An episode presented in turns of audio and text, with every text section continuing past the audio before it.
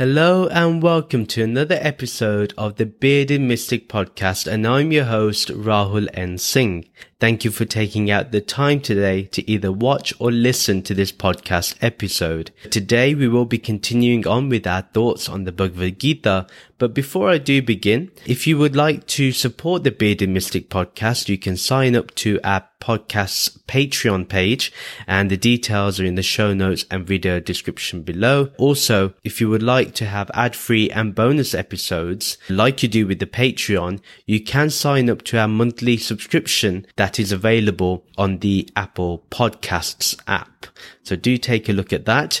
Also, every Saturday there is a free meditation session that we do. If you are interested and would like to join, please do find the details in the show notes and video description below. Let's do a recap. In the last episode, we discussed the fifth chapter of the Bhagavad Gita, and we looked at specifically verses one to six, and Arjuna asks a question that every seeker wants to know, and that is, is it better to renounce the world, or should I live a normal life and be spiritual? What is easier, and will both paths lead to the same destination? So Sri Krishna responds to this by expressing that both karma yoga and jnana yoga lead to the highest attainment, which is mukti. But of both paths, it is karma yoga that is easier. Now, understanding that the Atma does not have the fruits or the outcomes like pain or pleasure due to any action, this then brings freedom. Don't naively claim that one path will reach self-knowledge and the other will not. That is immature and foolish thinking. Be smart and understand that both paths will reach to the same outcome, which is self-realization. Sri Krishna explains how the path of action is what prepares the mind for knowledge of Brahman, and then this will lead to freedom. For the beginner of this journey, they should perform selfless actions, giving up all outcomes, and then they will attain the highest, which is this Gyan. How quickly we get there depends on how quickly and diligently we practice. Let's begin this episode. We'll be looking at verses seven to ten of chapter five. Right now we're going to look at verse seven. One who is irrevocably connected to the practice of yoga, whose Atma is cleansed of past impurities, who is self-contained and has completely controlled their senses, who sees that all living entities are also Atmas, then even while acting in the world, such a yogi is no longer entangled in material reactions. We're going to look at the whole verse, and what this is describing the qualities of that person who is absolutely committed and connected to this practice of karma yoga. We know that that person's Atma, their mind, is going to be cleansed of all past impurities. That may mean that they will have impressions of the past, but what now will happen is the impressions of the past will no longer affect them in the present. So their mind will be cleansed of all the past residues of their actions. This person then is able to control their senses and is completely composed in formless awareness. They're always able to go back to the absolute reality, which is Nirgun Brahman, which is the eternal Atma that is within us and around us and is all-pervading. Therefore, we are always self-contained. We never go here and there wherever the senses will take us. We're able to control the senses. Also, because they're able to do that, they are composed, they are in stillness, their mind is stable. They're able to see all living entities as the Atma itself, as the same oneness in all. Every particle of this universe is this formless awareness as well. They see the whole of existence as the ground of being, the ground of existence, which is Nirgun Brahman, that gives power to Maya. The appearance is only there because of Nirgun Brahmans, and that's why there's a complete oneness. We see that everything is the appearance of that one. Therefore, there's no need to dislike another thing.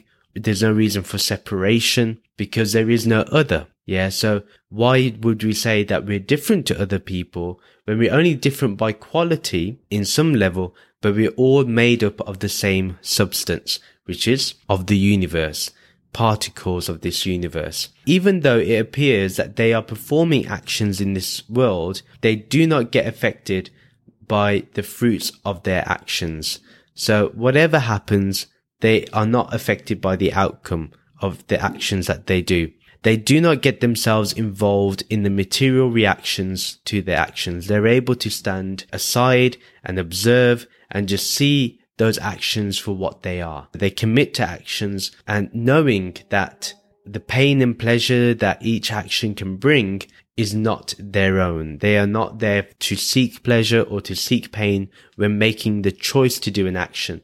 The reason why they commit an action is to ensure that it's causing the least amount of harm to not only yourself, but to everybody else, because everything else is you.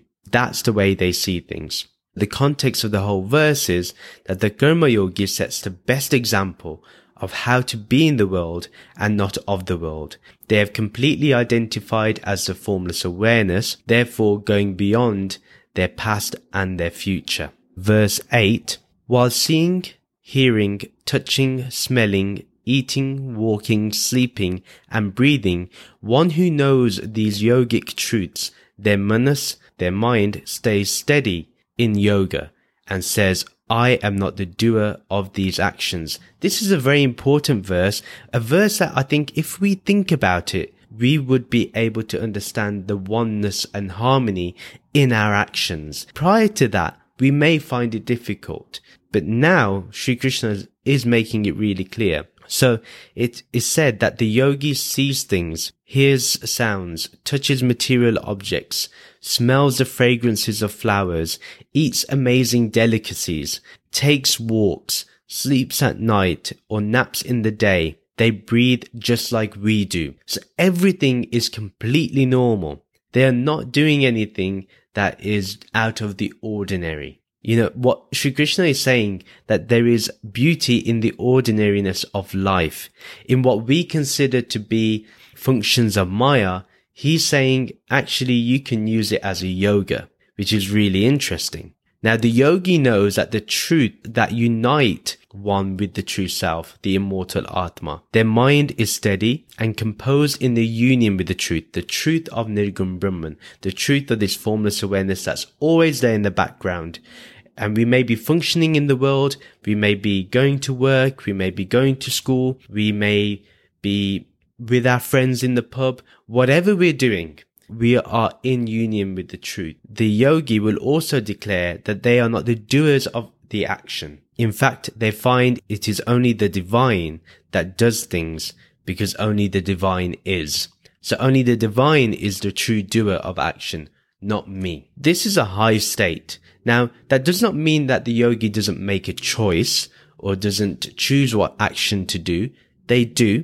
They weigh it up, they see what action is going to cause the least amount of harm, and they commit to that, but they remain steady in that yoga, in that union that I am one with this Nirgun Brahman, I am this formless awareness that is the ground of all existence. In fact, whatever I do is in the awareness of this one, therefore they will always find that the divine is doing everything. So when you do that, instead of associating that the body and mind is doing something, and you say the divine is doing something, it's not that you're looking for a cop-out if you do something bad and you can say, well, it's the divine doing that. No, that's not what is being said. What Sri Krishna is saying is, once you reach the union, when you realize you are the formless awareness, you naturally get a strong set of ethics. Your behavior will be appropriate and kind and compassionate towards everybody and everything. Your thinking will be totally different, because you'll be seeing from the vision of oneness instead of separation and division. And that will be the unique aspect. Everything that is done in life, it may be normal, but it will be an act of divine, because you will see yourself as the formless awareness. Therefore, when the formless awareness does the action, it should be the action that has been weighed upon what causes the least amount of harm possible to us and to others around me.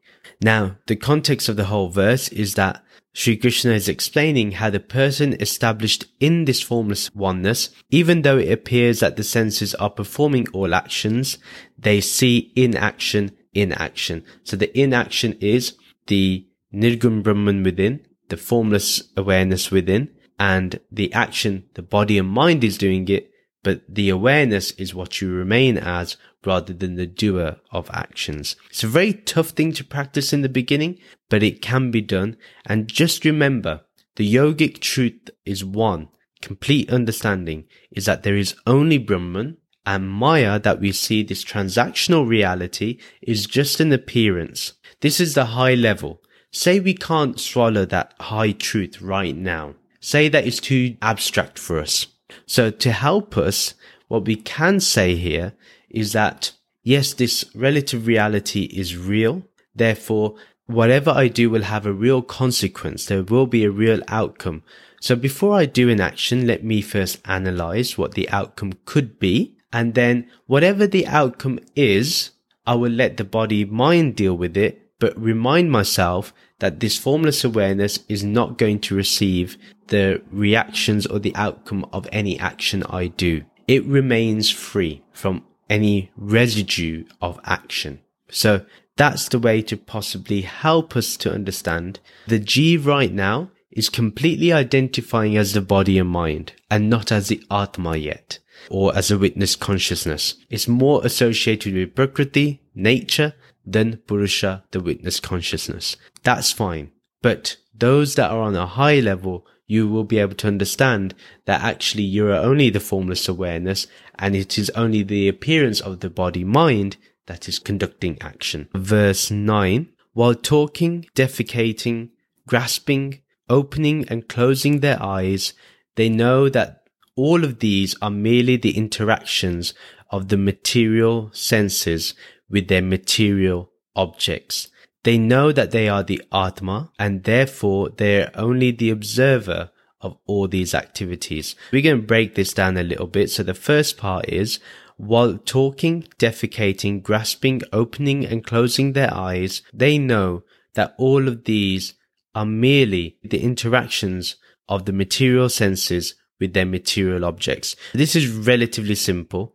All these actions are being done because of their interactions with the material senses, as explained in the previous verse, with their material objects. Then the second part is, they know that they are the Atma, and therefore they are only the observer of all these activities. So they firmly know and are established in the knowledge of they are this immortal Atma. They are only the observer of these actions. They are the blank screen, and all of these material interactions are images that are projected onto that screen. Therefore, because they are the formless awareness that is in the background as actions take place in the transactional reality itself. So they know what they are, and they are able to remain as the Atma and just be observers of these activities. When they're talking, defecating, grasping, opening and closing their eyes, they are just the observer of these. What this is saying here as a practice is, why don't you observe what is happening? Observe life.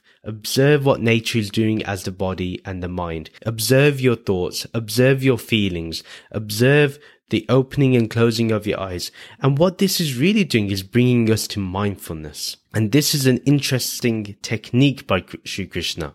And if we follow this, it'd be really good. The formless awareness that is in the background as these actions take place in the transactional reality. So the transactional reality is the talking, defecating, grasping, opening and closing their eyes. All these interactions with the material senses, yeah, all of that is happening in the transactional reality, and the formless awareness or the ultimate reality is in the background observing all this. So the Purusha and Prakriti. Purusha being the witness consciousness, Prakriti, nature. The context of the whole verse is that all one needs to remember is that they are the observer and that no action belongs to the name and form. This is how we can really understand this. One thing I will say to add to this is that this is important in terms of understanding how we can practice this teaching. Now, if I say that I'm now going to observe the opening and closing of my eyes, like when I blink, when you do this, actually you slow down a little. And when you slow down a little, that means your thoughts will slow down. If your thoughts slow down, then what will happen is your mind will be more calm, less agitated.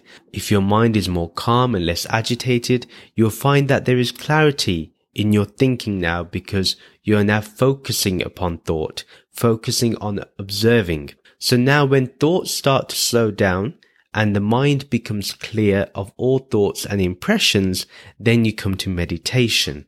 That's when you fully immerse yourself into that formless awareness.